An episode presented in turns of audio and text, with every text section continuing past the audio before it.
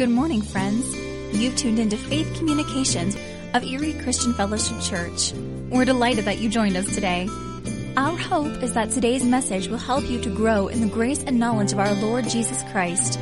As we listen to today's message, keep in mind that faith comes by hearing, and hearing by the Word of God. Now let's go right into today's broadcast. Father, we thank you. We thank you for your Son, Jesus. I thank you for what you've done, for the love that you have for us. We thank you for that sweet, precious name. We thank you for all you've done today so far and all you're still planning to do. In your precious name we pray. Amen. Amen. Amen. Cindy, great job. All right. Church, if you will turn with me in your Bibles to, uh, let's go to 2 Corinthians 5, verse 17. 2 Corinthians 5, verse 17. And this is the foundational verse of this series that we're doing called Identity. And the purpose of this entire series is so that we begin to really see who we are in Christ who God has created us to be in Christ. Not what the world has created us to be, not what the world has said we should be, not based on our gender or our ethnic background or anything else. What has God said that we are? Who does God say that we are? And we begin, we call this, what we're calling this series is called identity. And the foundational verse is in 2 Corinthians 5, verse 17. And I want to read it says, Therefore, if anyone, if anyone is in Christ, if you are in Christ, if you are in Christ, it says you are a new creation. You see, you are a new creation when you, you cannot be in Christ and be yourself any longer. Church, you cannot be in Christ and be yourself any longer, your old self. I get it, this is a journey. I get it, this is a process. I get it, there are baby Christians and more mature Christians, and there's a journey that we all walk. There are things that we struggle with more than others, and it's a walk. But I'm telling you, if you truly have Jesus in your life, then your life should begin to be transformed. It has to be because it says you're a new creation when you are in Christ. When you truly have made Him your Lord and Savior. When you have submitted your life to Him, you cannot help but change. You can't help but change. This is what the Bible us. So you are a new creation. What happens? The old things have passed away. Behold, all things have become new. And what I started last week is I begin to talk about royalty and how in, in God's Word it clearly shows that when we are in Christ, we have an identity of royalty. And you say, well, not me. You don't understand where I grew up. I didn't live in a big house. I didn't have all the things that I ever wanted because if you think of royalty, you think of all the celebrity pictures of royalty, right? You think of the Queen of England, you think of her whole family. They fly around, they meet with these big, you know, uh, world leaders, they do all this charity. Or say, no, no, no, that's not me. Church, the Bible clearly states that our identity is royalty. And we need to begin to change our mindset and how we look at ourselves in the mirror. And there's four things I want to talk to you about this morning that someone who is royalty begins to live out in their life. Someone who is royalty, someone who begins to truly believe, wait a second, if I am in Christ and I am a new creation and all the old things passed away and these things are new and I am royalty based upon the Word of God, how should I be acting? How should my life be being transformed if I can see myself as royalty? And there are four things I want to review with you this morning that signify a royal identity, royal actions that we begin to take. I looked up the word royalty, and it means people of royal blood. Church. People of royal blood. Do you understand that your bloodline is now, when you've made Jesus the Lord of your life, your bloodline is now royalty. Your bloodline is in the family of Jesus. You can no longer walk around acting as if you're not there. You can act that way, but what the Bible is saying is that you don't have to any longer. You don't have to see yourself the way the world sees you or the way maybe your parents said you were. No, no longer. You begin to be able to see and tell yourself and see yourself as royalty as God sees you. Because there's royal blood flowing through your veins. Church, there is royal blood flowing through your veins. Not me. Yes, you. Yes, you. So these four points, and here's what I want to show you with these points, is these things apply in three different facets. So each of these four points, there's three facets to each and every one of them. The first facet is, is how does it apply to us personally? How does it, how does this royal identity that I'm going to walk through, what does it mean when I act this way? How does it apply to me personally? And then how does it apply to me and my family? And then how does it apply to the kingdom of God? Because there's, I mean, all of us are part of a family in some way, shape, and form. And all of us are individuals. And all of us who have accepted Jesus are part of his kingdom. So these attributes of royalty, this way we act when we see ourselves as royalty, begins to change how we act, how we act within our families, and how we act within the kingdom of God. So the first one is this. I started these last week. The first one is this is to protect the kingdom. When you are royalty, you begin to think like royalty. And if you're royalty, you begin to think about protecting the kingdom. This is something that is top of mind for you. You say, This is the kingdom, and I need to protect it if I'm in charge of the kingdom.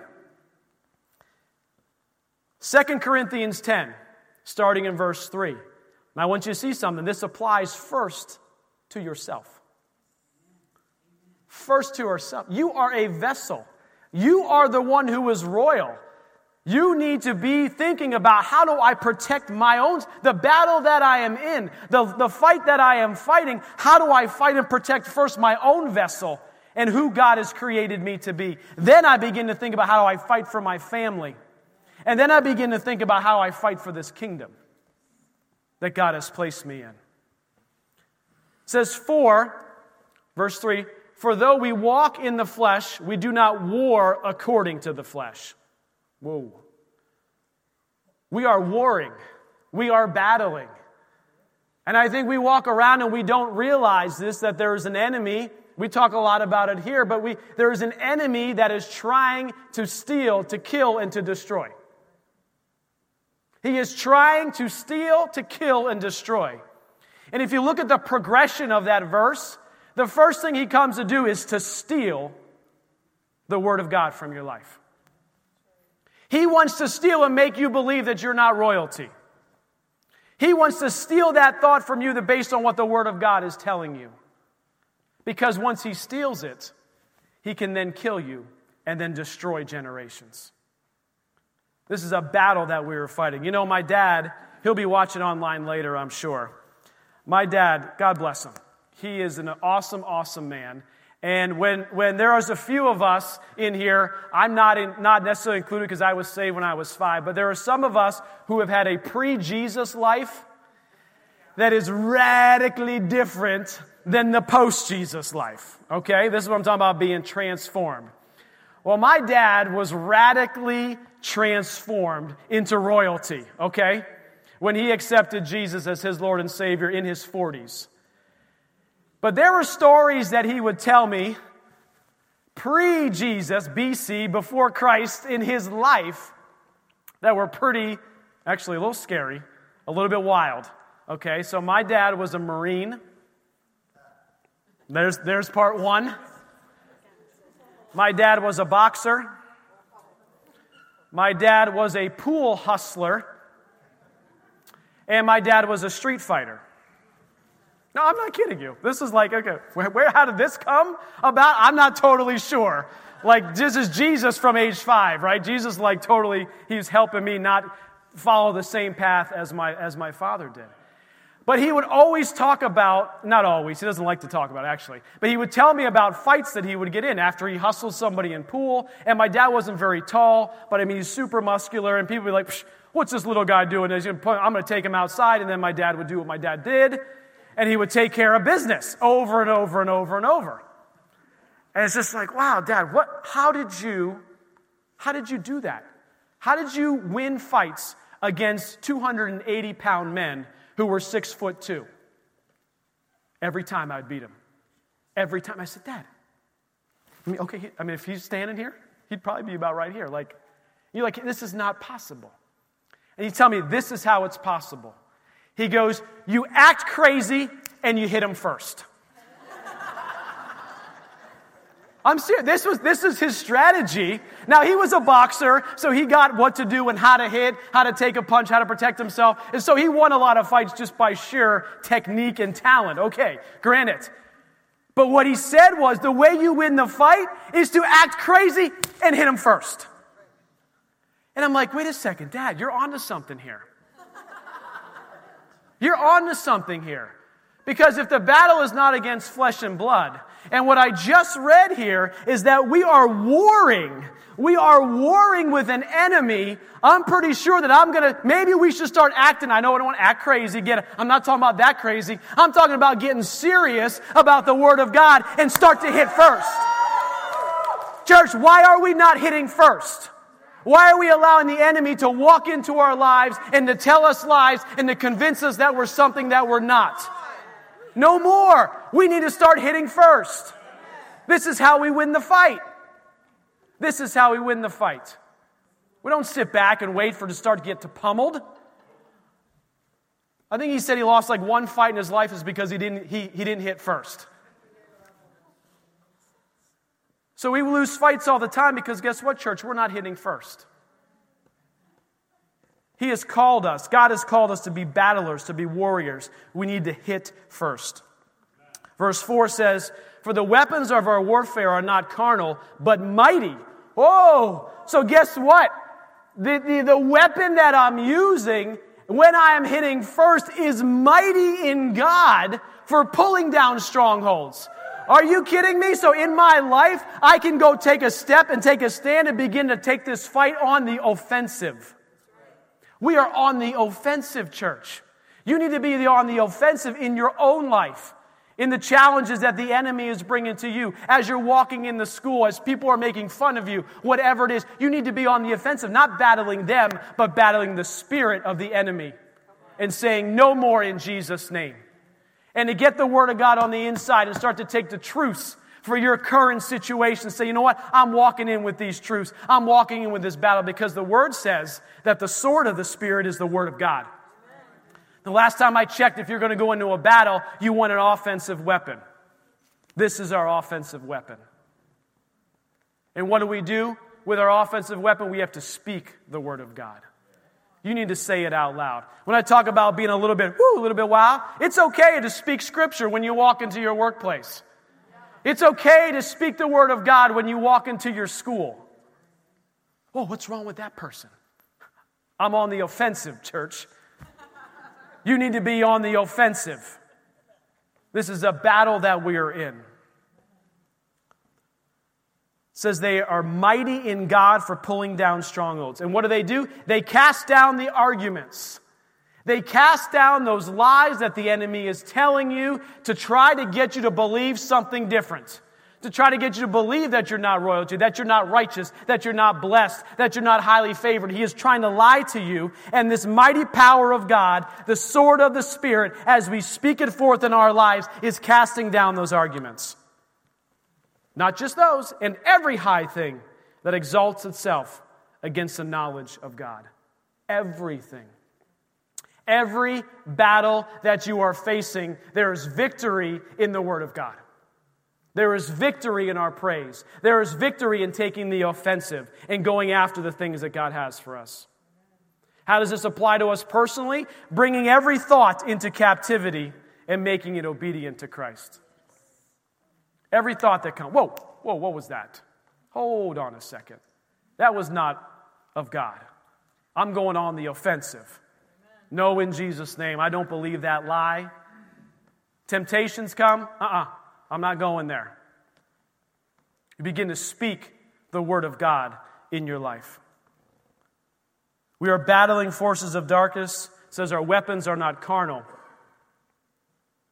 This applies to us in our lives. What lies has the enemy convinced you of? It's time to get on the offensive. It's time to get on the offensive. This applies to our family. Men, I'm talking to you first and foremost. It is time that we begin to battle for our families. It is time we begin to battle for our families. We can no longer let our spouse fight the battles alone. We can't. The Bible commands us to do this together. That means you are a part of it. The Bible commands that you are the head of the household, so start acting like it. I know, it's all right. I'm talking to myself too, so I'm just, okay. It applies to the kingdom of God. There are battles we have to fight for this city. There are battles of racism, of poverty, that we need to take on the offensive and begin to say, you know what? Not in my city. You need to say, you know what? Not in my family. You know what? Not in my life personally. The second thing is, is we need to grow the kingdom. We need to grow the kingdom. Matthew 28 says this, and Jesus came and spoke to them, saying, All authority has been given to me in heaven and on earth. Go therefore and make disciples of all the nations.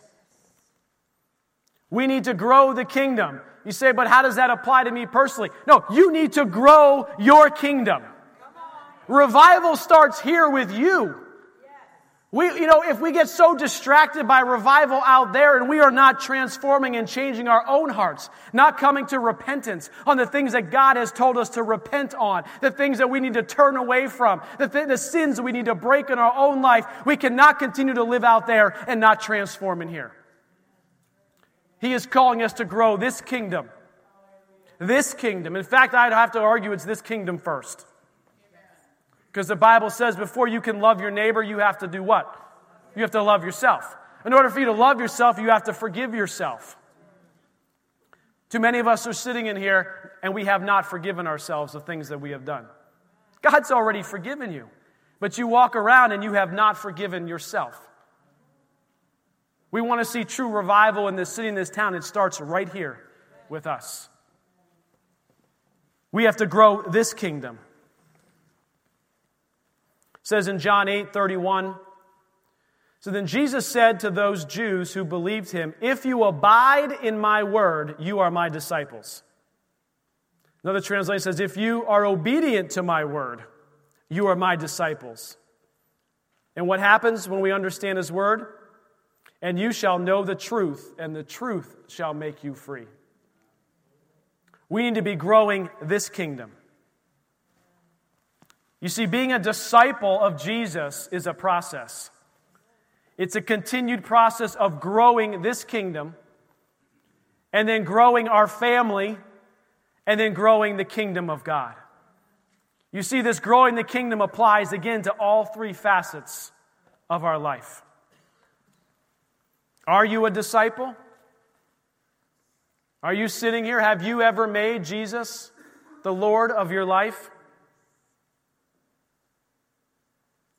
Are you seeing growth and transformation in your life? You say, well, how do I know? How is this evidence? How can I tell? The fruit of the Spirit. The kids sing up upstairs. the kids sing in, in kids' ministry. The fruit of the Spirit's not a coconut. I'm not talking about coconuts. The fruit of the Spirit's not a coconut. The fruit of the Spirit's not a coconut. If you want to be a coconut, you might as well hear it. You can't be a fruit of the Spirit. For the fruit of the Spirit is love, joy, peace, patience, kindness, goodness, faithfulness, gentleness, and self control. Are you growing in those areas? We need to make it a point that we are growing in these areas of our life. And I've read this so many times, and I'm not saying definitive fact that these are all like one comes before the other, but I'm telling you there is a rhythm to why this was written this way. And I had not seen that before. But if you don't have love, what does the Bible say? You don't have anything. So, of course, love is written first. And then the next one is joy. And sometimes I feel like I can't even get to patience or peace or kindness or goodness because I've lost joy. And what the Bible says is the anointing of Jesus Christ is actually joy. Abiding in Him, walking with Him. It, joy does not come from circumstances. Joy of the Lord is our strength. The joy of the Lord is not circumstantial. We can actually walk in joy even in the most difficult trial in our life. So, are you growing your kingdom? Are you able to walk through difficult trials with joy, with peace, with patience? Are you growing your family? And I don't mean numerically. We took that verse literally, just in case you were not quite sure, you know, multiply, yeah. Yeah, we like we're doing that like literally. You know, we try to take the Bible as literal as we possibly can, okay? Okay, but are you growing? Are you discipling your family? You know, too often I hear of people going out and spending all this time with all these other people trying to be disciples, but they've missed where God has called them to disciple first, and it's right in their family. We are off distracted by the good thing and we're missing the God thing. I mean, church leaders, man, we have, this is one of the toughest things we have to go do. We know it in theory, but we get the phone calls and can you help me? Can you meet with me? Can you disciple me? Can you counsel me? Can you do all these things? And sure, yes, yes, I want to help, I want to help. But we miss what's right in front of us. Do you know when you get to heaven? He is not going to ask you how many disciples you made outside of your family until he asks you first, what did you do with your family? It's a sobering word to hear. But it's something that God has called us to do first in our family. First in ourselves, then in our family, then in the kingdom of God. You know, I was grieved uh, on Wednesday, this past Wednesday night. time is it? Okay. Uh, this past Wednesday night, uh, I was leaving. I went to a, a funeral or a viewing. and I was driving across town. And I'm telling you, church, talking about growing ourselves, growing in the knowledge of God, sacrificing things that are of this world, sacrificing good things in order to press into the greater things of, of God. And I'm driving on Route 90 and I'm thinking about this. And I'm thinking, like, well, you know, we've got church on Wednesday night, we've got church on Sunday, and all these things we're trying to go do. And I looked off to my left and I drove past the casino Erie Downs, Presque Isle Downs, the casino. Wednesday night, guys, the parking lot was completely full. I am telling you, there were thousands of cars there, which means if every person even just came with one car, there were thousands of people in the casino. And so I hear this feedback well, you know, church on Wednesday night is difficult because there's sports and there's other things. No, BS, guys, sorry. I am sorry. There is people going to the casino, spending their time and effort growing their kingdom in the wrong kingdom, in the world's kingdom. Church, we need to step up. Did I just say BS? I'm just realizing that I did that. wow. okay, I didn't actually say it. You got my point, yeah? But, church, we can't say we're too busy for the things of God because what I looked at when I walked by is there were a lot of people that were at the casino. They found a way to make time for the thing that was important to them. So we cannot go around saying, well, I don't have time to grow my kingdom. I don't have time to be in the Word. No, we, we do have time. It's a priority issue. Say, well, I'm in high school or I'm in middle school and I don't have time. You do have time. Believe me, you think you're busy now? you have no idea what busy is. College students, I love you, man. I know you got finals and midterms and, and all nighters and stuff, man. How about an all nighter with God? How about an all nighter with God? Try it once, see what happens. Don't do it. Well, you can do it. Actually, you should do it the night before the test because the Holy Spirit will give you the answers then. Amen? I believe it. Let it be written, let it be done. Doing some Charlton Heston too here up here. Okay. Okay. Where was I at? Okay, we got, we got that. Grow the kingdom. The next one is we need to equip the kingdom. We need to equip the kingdom. When we are royalty, we believe and we need to understand that we need to equip ourselves and we need to equip those around us. In church, I'm going to skip Ephesians 4, but it starts with you, 2 Timothy 2:15. It starts with us. Be diligent to present yourself approved to God, a worker who does not need to be ashamed, rightly dividing the word of truth. Rightly dividing this. We need to be ready to share the gospel message. Last week, I was outside with the kids. It was cold out. I had big plans to do yard work. Big, big plans. I was cutting bushes down. Kids were going to help me. We were going to drag stuff all over the place, and I was excited. This was going to be a work day. And as I'm walking along the side of the house, I see a car pull up to our house. And two women get out of the car. And they're kind of looking around. I'm like, what is going on? This is a work day. I am busy. Like, why are you here? What are you doing? Uh, so I, you know, casually walk back up and say, ma'am, can I help you? She says, Well, I'm a Jehovah Witness and I want to talk to you about the Bible. this, this, this happened. And I kind of, honestly, I, was, I froze a little bit. I froze. And the Bible clearly says we need to be ready at all times. We need to be equipping ourselves to be ready at all times. We need to be equipping our family to be able to share the gospel message, to lay hands on someone when they see someone who is sick, to pray for someone who needs prayer. We need to be equipping ourselves and our family to be ready. And quite honestly, I didn't quite feel ready.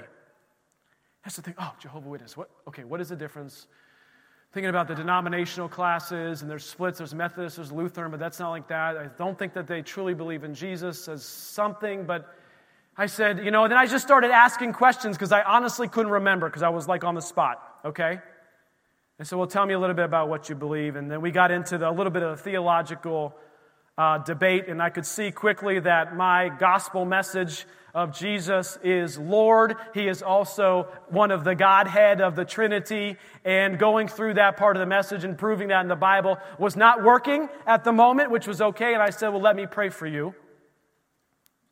And that person looked at me and said, We prefer not to pray with you. And they slowly took steps back and they got into their car and then they left. But to be honest, I was grieved by it. One, because they don't know truly who Jesus is. They truly don't have an understanding of what was going to happen to them when they die, where their spirit goes, etc. And I was truly grieved, and I had compassion for them. And I was a little bit upset at myself that I wasn't ready when they showed up. Are you ready? Are you, are you studying to show yourself? Are you equipping yourself to be ready when you are out on the battlegrounds, when you are out at your workplace, when you are within your family and you're trying to, trying to fight against something that's coming against your family? Are you ready? Are you equipping yourself? Because too often we wait until the problem comes and then we decide to start trying to equip ourselves. Oh my gosh, there's a huge problem in my life. What does the Word of God say about it? We need to be ready with what the Word of God says about the situation in our life before it comes. The last one, I feel like this is going to start smelling the food here. The last one, we need to take care of the kingdom. As royalty, we need to take care of the kingdom. And first and foremost, you need to take care of yourself, church. Oh, that's selfish. What says to serve others? No, no, no, no, no. It doesn't say to serve others so much so that you absolutely are miserable and your life is miserable. You've got no time for yourself. You can't even do anything in your own life. It doesn't say that. It doesn't. It says, sure, we have to serve others, but we need to take care of ourselves. Acts 4:32 says, "Now the multitude of those who believed were of one heart, one soul. Neither did anyone say that any time the things that he possessed was his own. Is not mine, this God's. But they had all things in common, and with great power the apostles gave witness to the resurrection of the Lord Jesus, and great grace was upon them all. Nor was there anyone among them who lacked, for all the possessions and the lands and the houses sold them, they brought the proceeds of those things that were sold and laid them at the apostles' feet. And they distributed to each one that has need. Church, we're in the business of taking care of people. We're in the business of equipping people. We're in the business of helping orphans, widows, and the poor. But first and foremost, you need to look at yourself and reflect on your own life. Am I taking care of my kingdom? Am I taking care of the vessel that God has placed me in? Am I taking care of my family? If I went out and fed the poor all the time and didn't feed my own kids, what would you say to me? What are you doing? We need to take care of our family, and then ultimately, we need to take care of the kingdom. Worship team, or I don't know if Andy's coming back up or Sydney just to play in the back. What I want to do is, I, I a few more scriptures. I'm not going to go there. I want to give you some things, some statistics of what the Lord is doing in our midst what the Lord is doing in our midst. And this is preparing us for the meal we are about to partake in. Because this meal is a meal of celebration. It's a meal of what God has already begun to do, what God is going to continue to go do. As we walk in His identity, when we walk a life marked by miracles, when we walk as royal people of His family. Not to be selfish, not to think of ourselves higher than anybody else, but to have compassion on those who are in need, to have compassion for the lost, to have compassion for our family. Church, can we have some compassion for our family? Those who are closest to us are the ones that annoy us the most. It's just the way it goes. Is it not true? Can we have compassion? Can we grow in the fruit of the Spirit? So, since I started tracking, We have had over 50 people commit their lives to Christ. This is this year. I'm talking, yeah, amen. I'm talking about this year. This year, this year's not over, church. Last I checked, we're still in October. Are we still in October? Yes, it's harvest season. So if it's harvest season now, and we've already had over 50, what is God going to do? Amen. Magnify. Water baptisms, we had 14 this year. Hallelujah. 14 people, death to life, lives transformed forever. This is something to celebrate, church. Healings. This is by my count. These are just the ones that I either know of, have been made aware of, somebody told it to me, and I wrote it down there has been 57 specific healings. Church, and I kept saying it's like one a week. No, it's like more than one a week. Because I started tracking in February. We're only at the end of October. If there's 52 weeks in the year, guys, do the math with me. That's more than one a week. I am talking, and I, I mean, major, major stuff. This is not God healed my headache. Like if I added those on there, it would be way more than 57. I'm talking about someone who had cancer is gone. Someone who had aches and bone pain that is gone. Someone who had a broken toe last week who had stopped hurting him when they prayed for him. I mean, come on. This is a reason to celebrate. God is doing miracles in our midst.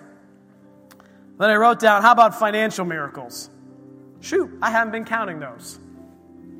And I truly believe we're moving into a season where the healing miracles will continue and the financial miracles are going to start to come. So I encourage you to share those with me. Put them on your connection card because I want to try to count those miracles as well. And I know He's already done at least three or four within the past couple weeks that I know of that have been pretty significant in our life and in people's lives. So God is doing a miraculous thing. And that's why we're going to have some food together. That's why we're going to break bread together. That's why we're going to enjoy fellowship time together because we are part of His kingdom. And before I pray for the food, if you're here this morning and you have never made Jesus the Lord of your life, you've never accepted Him, you have a chance this morning to do that. We're going to have small group leaders that will be coming up here as I pray. They can pray for you. They can help you receive that gift of eternal salvation. You may have a physical need in your body. Specifically, if you have a hip problem of any kind, I suggest you come up here. There's healings for hips available. Say, What are you talking about? Well, God gives words of knowledge, and this is what He told me.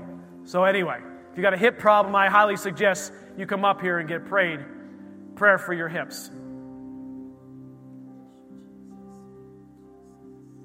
You say, Well, I don't have time to come and get prayer. Well, guess what? If you're staying for food, there's going to be a line. And so you might as well come and get prayer because guess what? There's going to be no rush, especially if you're sitting up towards the front. You're not going to get in line fast enough. You're going to be waiting. So let's pray. Heavenly Father, we thank you for this day. We thank you for this food we are going to partake in. We thank you, Father, that you are so good, that these miracles and provision that you have provided have been absolutely amazing. We give you all the glory. We magnify your name. It's not because of us, but because of you. And we just thank you for what you did on the cross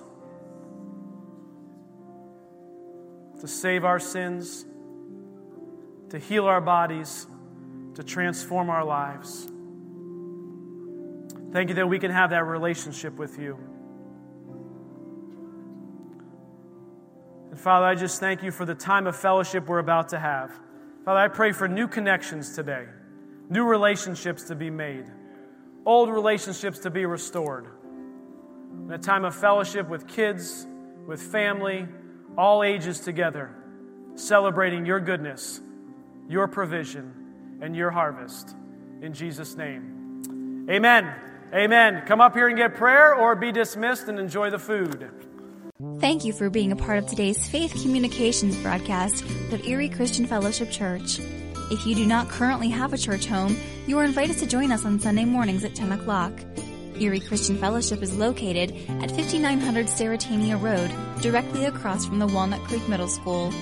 You'll find us on the web at www.ecfchurch.org, where you may sign up to receive our monthly Faith Communications newsletter.